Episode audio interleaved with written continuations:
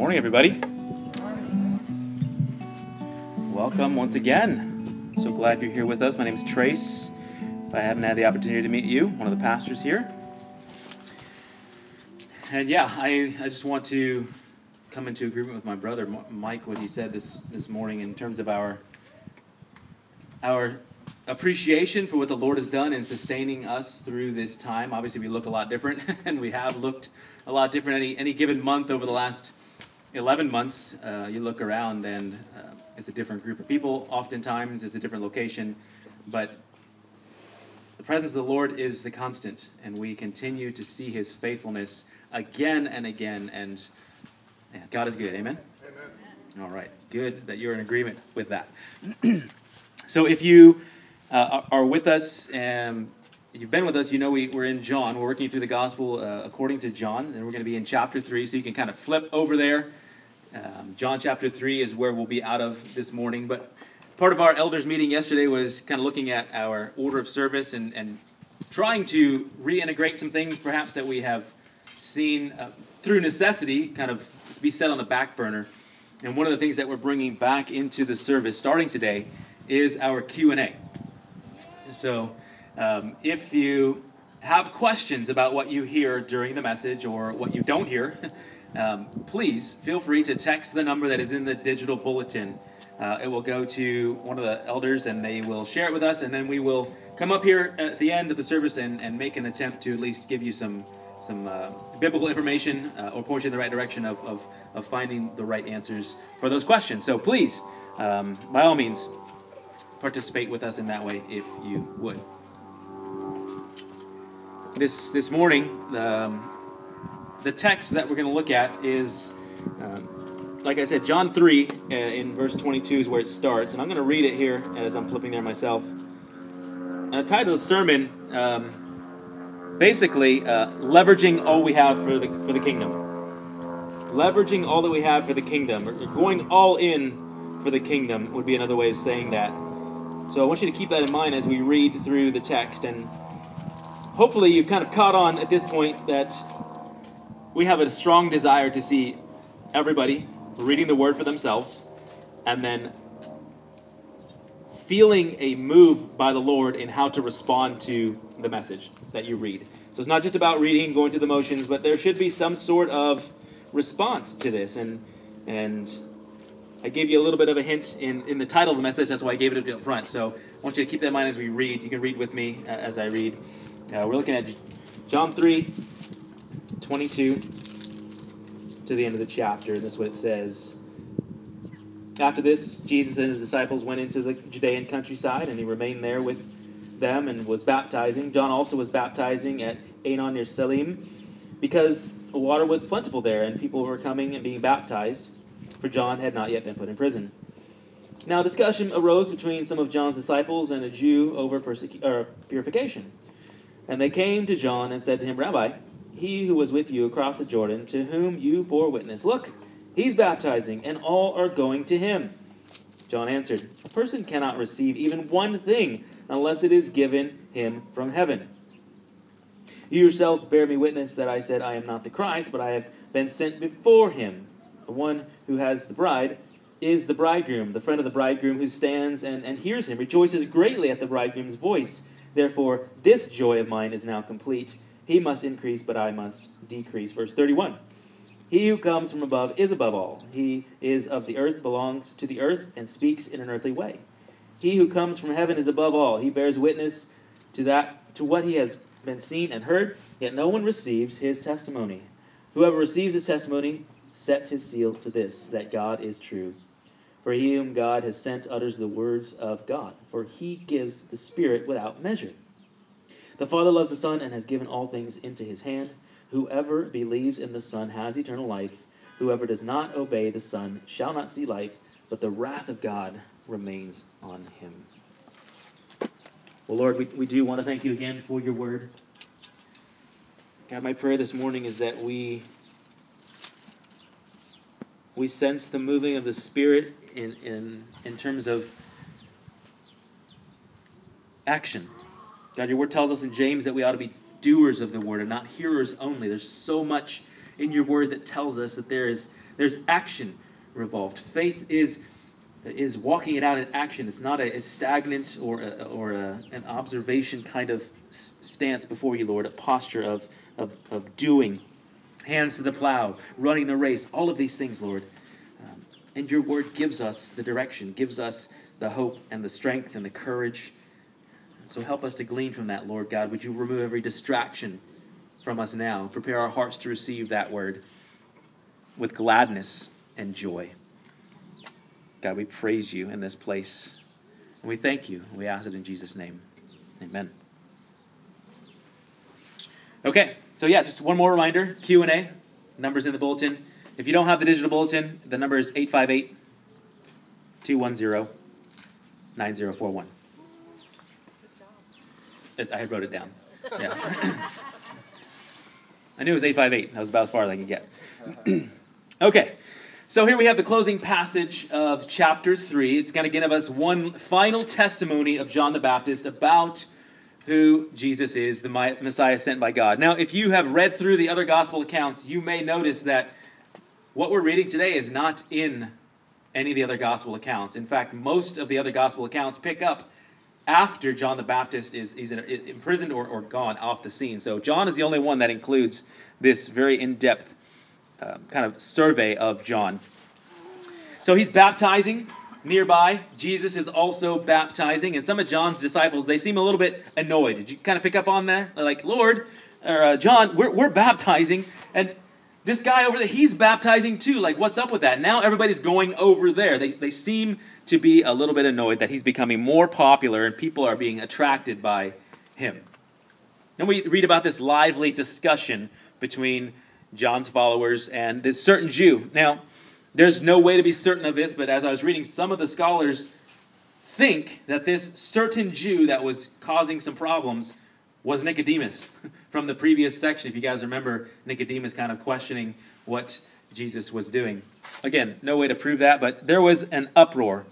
Regardless, the disciples are taking issue with what's going on. And John's then led to make some final comments in, in this uh, gospel account. After this, we won't hear from John the Baptist anymore. First, he says, Listen, my friends, you cannot receive anything unless it's given from where? From above, from heaven, right? In other words, the fact that we're even baptizing people right now and doing this is only because God Himself set John apart for this purpose to bear witness to Jesus as the Messiah. So his, his followers had no room to complain whatsoever. But we're really good at only seeing part of the picture and complaining, aren't we? I'll take it by your silence that you agree with me. I know that we can fall victim to that. In fact, I can think of a number of times personally where I have left God out of the picture and then whined about how things were going. Right? I think the biggest example for me personally is the last 11 months. We're talking about all the great things that God has done, but I got to tell you, there are a lot of times over the last year that I looked around and thought, what are we even doing? As a church, like I'm, I'm trying to be real with you. In my all my time in ministry, I have never once thought about walking away from the ministry until this last year. Like I'm serious. I'm trying to be real with you guys. It was a very, very difficult season.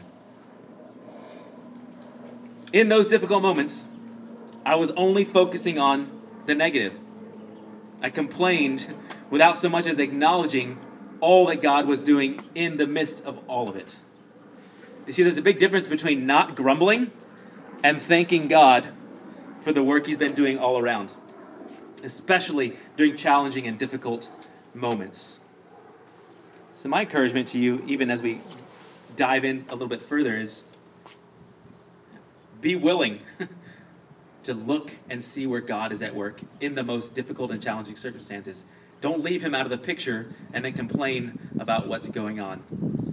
Because that's our tendency, if we're being honest with ourselves. That's our tendency. And that's a dangerous place to be. It's a lonely place to be. It's a sad place to be. It doesn't mean if you're focused on all God, God all the time that everything is going to be rainbows and butterflies. Like, that's not what I'm telling you. But your position, your posture, your heart before the Lord is going to sustain you through it all. Okay? Okay. So John then, being very clear in his role, he knew what needed to be done. And he uses this really great illustration, the Im- imagery that he uses, we might understand today as uh, the role of the best man and the groom scenario. Like we can relate to that, I think. Um, the best man has some very specific roles and responsibilities in, in a wedding and in the preparations of the ceremony itself. Let me ask you, any of those responsibilities of the best man uh, include taking the bride for himself? No? Okay, just making sure we're, on the same page. Uh, hogging the spotlight. That's a best man obligation, right? For some, it may seem that way, but no, it's not. The role is supportive in, in nature. The best man stands by the side of the groom, likely his best friend, rejoicing with him as he takes his bride and the two become one flesh. Has anyone ever been a best man in a wedding ceremony? Maid of honor, kind of similar thing, right? Uh, how encouraging and satisfying is it to, to be right there by their side and witnessing this thing take place? In the case of a best man, giving the ring over and, and seeing that ring go on the hand of the bride and entering into marriage, it's a wonderful privilege. So, part of John's point in his example is to play your part and then find satisfaction in the role that you've been given to play. Now, each of us has a unique part to play in seeing God's will accomplished in our lives and around us, and, and each one of us should prayerfully consider what that role is. You are uniquely gifted, and each one of us has a specific role in the kingdom of God. And as we carry out that responsibility, regardless of what it may look like, be satisfied. Be satisfied in knowing that you're a part of the process to bring glory to God because it's pleasing to God. Know your role and be satisfied in that. Now, all of us as Christians, we share certain aspects of the Great Commission, do we not? Yeah, there, there's broad things that, that kind of overlap all of us. That's clear. But there's something else that I think we need to not overlook. You see, John the Baptist was willing to do whatever it took to ensure that he was playing his own part and making sure those around him were not being sidetracked by secondary issues. Right? All of his followers coming up to him and go, John, look what's going on over there. Why is this happening? Why, why is he doing that? John knew his role, and it's like, hey, come here let me tell you something. Don't worry what's going on over there. This is our role. This is our purpose. This is what we're doing. And we're going to do it with gladness and joy in our heart because we know that this is what we've been called to do. So, what John does is he puts everything on the line. Everything. His reputation, his relationships, because those disciples would have been like, fine, we're out of here. We're leaving. Forget you. Even his very life, he puts on the line, which we know how did, how did John end up leaving this earth? Without a head. Without a head. Yes, thank you for, for that imagery. Yeah, that's absolutely right. He was beheaded. So here's the takeaway each one of us must be willing to leverage all that we have for the kingdom of God. If you hear nothing else today, hear that. And I say that we must be willing because we know throughout Scripture sometimes all it takes is a willing heart a posture of readiness. And then God's like, okay, cool. I just wanted to make sure that you were willing to do that. And He doesn't have you to go through the whole process. Other times, you have to be willing and actually go forth with it. So I just want to spend just a few minutes looking at what this is in our lives because I think it's super important. First of all, what does it take to leverage something? Well, first, you got to have it. right? You can't leverage something that's not yours. You got to steward it. You got to take care of it. You got to you got to keep it ready for the moment that it is going to be put into use in advancing God's kingdom. So, all right, audience participation time. What are some examples of things that we can leverage for God's kingdom? Time. Time. Money. Money. Talent. Talent. Discipleship. What else? Ourselves, yeah, our lives. our reputation. Exactly. There are times where we have all encountered probably that. So, did John the Baptist use any of these things to leverage for the kingdom of God? Sure, he did. Yeah, his time. I mean, he, he lived out in the wilderness. He gave he gave himself to this whole thing. Reputation. People thought he was crazy, right? Who's that dude out in the wilderness with a big old beard eating locusts and honey and it's like that's not the reputation probably people are, are, are, aiming for achieving like i want to be like that guy. Through the worldly lens of course. I think maybe one of the things that we overlook that, that john sacrificed and leveraged the most was his own comfort how fun was it do you think to live out in the wilderness and eat those things and, and just kind of it seems like a little bit of a miserable existence in terms of just comfort. So that got me thinking. Uh, during our life group this last week, we've been going through reading stories and and giving our own I will statements. Uh, what are we going to do in response to this passage? And this last week, it was the prodigal son. Right? We we know that the younger son takes the inheritance, squanders it, and then as he's out in the pigs, kind of just being miserable, he comes to this moment of of repentance and going, man, I have sinned against my Father and I've sinned against God. And so that got me thinking, what in my heart have I not fully surrendered to God? What in my heart, it, maybe there's some sin there that I haven't repented of. And if you've ever prayed that prayer, it's a little bit scary. Lord, show me the sin in my life, the things that I don't know about. What am I holding back? Like, just pull those curtains back of the heart and just show me. But I was like, all right, Lord, that's what I'm feeling led to do. I'm going to go for it. And here's what I heard clearly from the Lord later that week You have been unwilling to be uncomfortable for my sake. Clearly heard the Lord tell me that. You, Trace, have been unwilling to be uncomfortable for my sake. In other words, I was bowing down to the God of comfort, if you want to look at it the other way. Bowing down to the God of comfort as opposed to looking for ways to grow outside of my comfort zone. Can anybody relate to that idea? A couple of us, maybe two, three, four, all of us. Then, in a different group of people later that week, I was challenged again to engage three people during the week on the street, attempt to pray with them, tell them a Bible story, and then ask them if they'd be willing to follow up with me to learn how to teach others to do the same thing. I talk about being outside of my comfort zone. Yes, I'm a pastor. I get that. This should be something that I do. But I'm introverted, all right? I don't just like thrive on going out into the park and engaging people with anything, let alone talking to them about teaching them how to read the Bible. Like that that just seems weird, right, to, to most people, right? So I prayed, like I should have.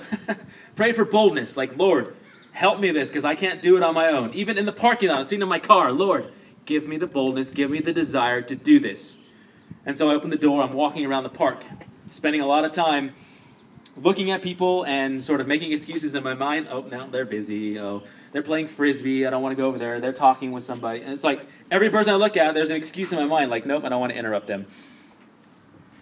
Finally, I'm walking up the hill. There's an older lady coming down with her dogs, and I'm like, hi. um, uh, so I'm in my community here and um, seeing if anybody needs prayer, and I wanted to know if, if there's anything that I could pray for you about. And she was super gracious. She's like, uh, yeah, we could pray for our nation because I think we need a lot of help right now. I was like, yes, that's wonderful. Can I pray for you right now? She's like, nope, I gotta go. I was like, uh, cool.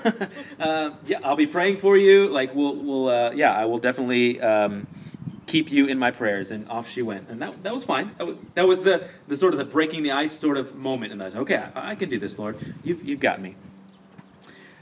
More time goes by, and as I'm looking at it, I'm like, okay, my time is running out. So I start heading back toward my car, and, and like two spots over from my car, there's this white van and a dude sitting in a chair right outside his van. I'm like, okay, I'm going for it. I walk up to him, say a little more confident this time, like, hey, how you doing, man? My name is Trace. Um, I'm in our community this morning asking people if they need prayer, and I'd love to pray for you. Is there any way that I can pray for you? And he's like, Yes. Yes. In fact, I need prayer right now because my children have disowned me. and I want desperately to be back in community with my children. I don't even know my grandchildren, and that's all I want is to be in their lives. And he goes on to share this incredible story how when he was younger, he was a missionary in South America. Like he's lived his life with the Lord, and then he got involved in drugs. And then the relationship started breaking apart. And his life got turned upside down. And then, and then recently, he's felt the Lord moving in his heart to draw him back in and said, okay, I can definitely pray for that. But before I pray for you, you mind if I tell you a story from the Bible? He said, please, please do. And so I shared with him the story of the ten lepers, how ten got healed, and only one came back to praise God and give thanks for him. I said, that could be you. You could be the one that's coming back and giving thanks to him. And, and so we prayed together. And then I asked him, do you have any interest in learning how to look at the Bible and ask questions and, and invite people in your circle to help them be exposed to the Word of God? And he said, Yeah, I do. And so we have tomorrow at 10 a.m. back at the park, so I'm going to teach him how to read the Bible for himself. And here's me going, I don't want to do this. I can't do this. Lord, I'm, I'm awkward like around people when it comes to these kind of things. No. Oh, it's all lies. I get it. But I'm trying to be transparent with you guys and show you that if we are willing to leverage everything for God's kingdom, He will show up every time. So I'll just ask you then, at this point, are you willing to leverage everything for the kingdom of God? Or maybe a better question, a more realistic question is, what are you unwilling to leverage for God's kingdom? Because I think that's going to reveal more of the heart there. God is at work when we are most willing to be obedient in his kingdom. So pray for me if you would as I meet with this this gentleman and pray for his family. His name's Antonio. Um, that he could use what we're going to go through tomorrow and, and engage with his family and his loved ones. And we'll see what God does in that.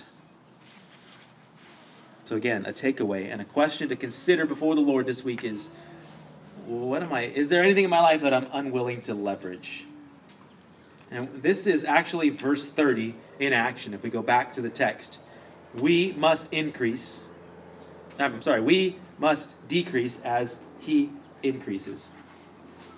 It's not that we cease to become who we are. God's created us with personality and, and a, a, a person type, and, and we should be that person. But as we decrease and he increases, people see more of him in us. The light shines brighter. The image that we're reflecting becomes more clear. Because if I'm honest, I don't want people to see my reflection. I know my heart. I want them to see the reflection of Christ. I want them to see the brightness of the light that shines through him. So, why do we need to do this, my brothers and sisters? Well, because the world rejects the truth about Jesus. And they gloss over the reality that they are under, right now, under rightful judgment and facing eternal punishment. That's what verses 31 through 36 summarize for us. Tells us Jesus has been sent from heaven. He's unique among all of humanity. He comes from heaven. He is above all. And that he, Jesus, bears witness to what he has seen and heard. What do you think Jesus in heaven has borne witness to? Man, everything from the foundations of the world, the creation of the universe. He proclaims the goodness of God and he is laying out his plan for drawing people to himself and saving all of humanity. But verse 32 is a very harsh reality. No one, it says, nobody receives his testimony.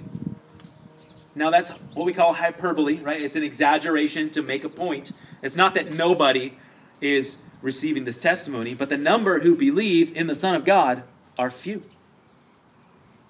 But those who do,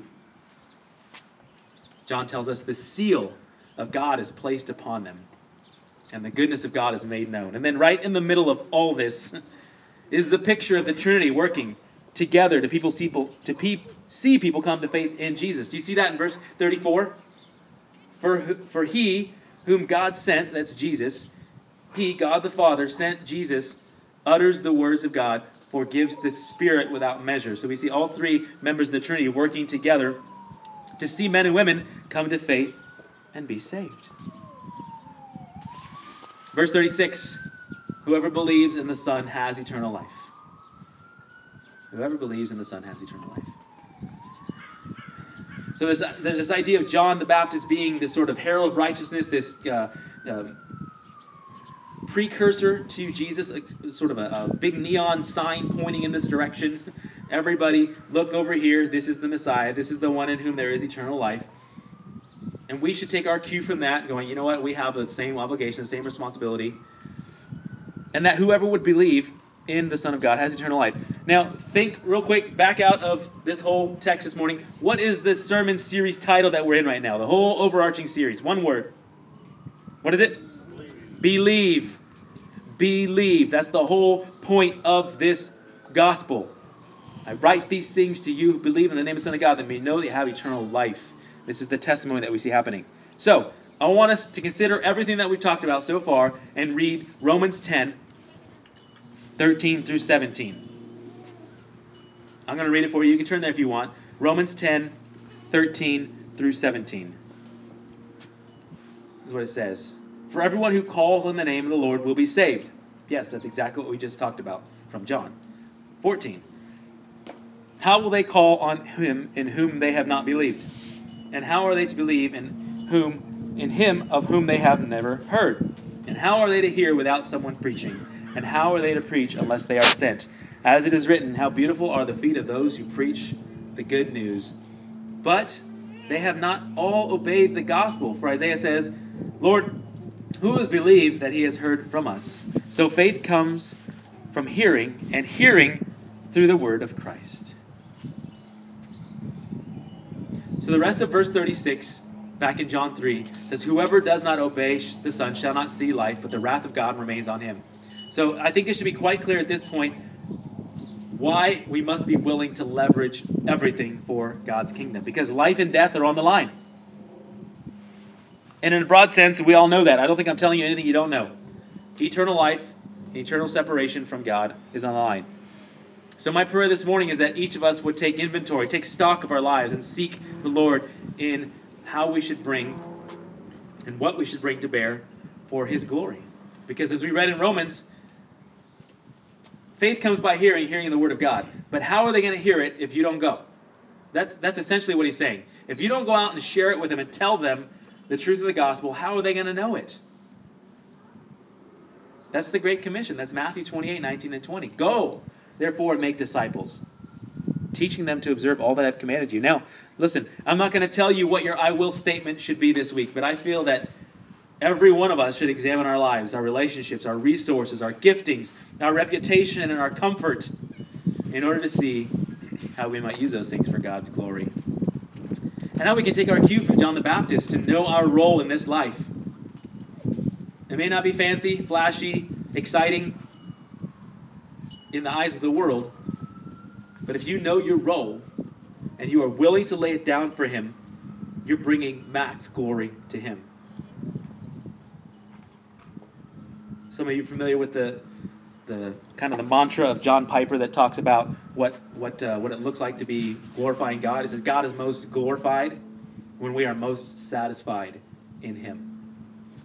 Are you satisfied in your God? Do you know Him intimately, and are you willing to leverage it all for the kingdom of God? That's that's my prayer this morning, church. As we conclude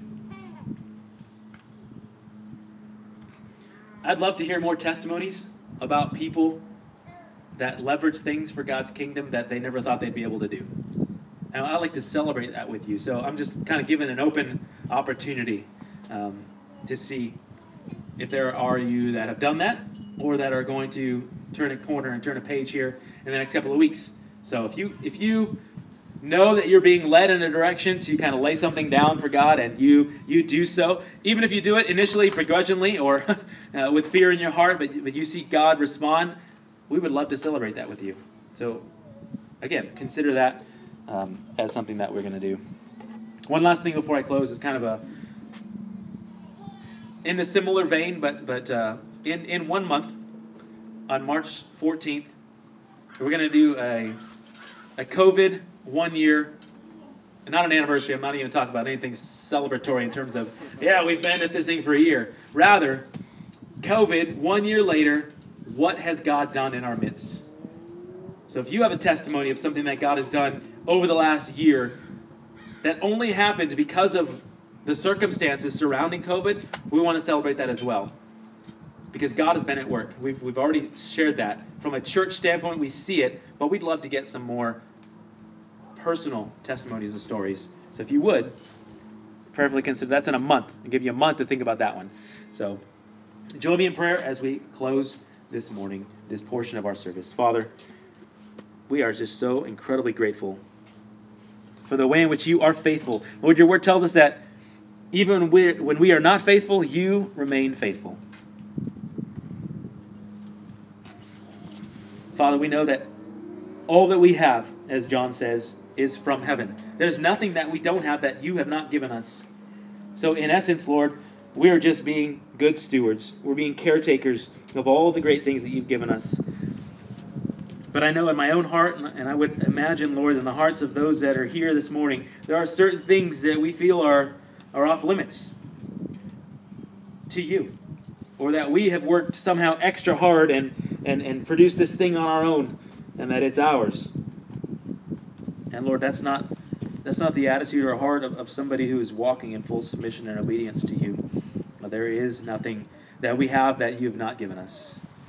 So I pray for your help this morning for each one here that hears the sound of my voice this morning, God, that you would reveal to us that there are things in our lives and in our hearts that we are unwilling to lay down for you, for your kingdom's expansion and your glory. So help us, Father. Help us to do all that you're calling us to do with boldness, with faithfulness, and with joy and satisfaction in knowing that we are walking in obedience to you and that your name is being lifted up. Thank you. We ask for your help in Jesus' name. Amen.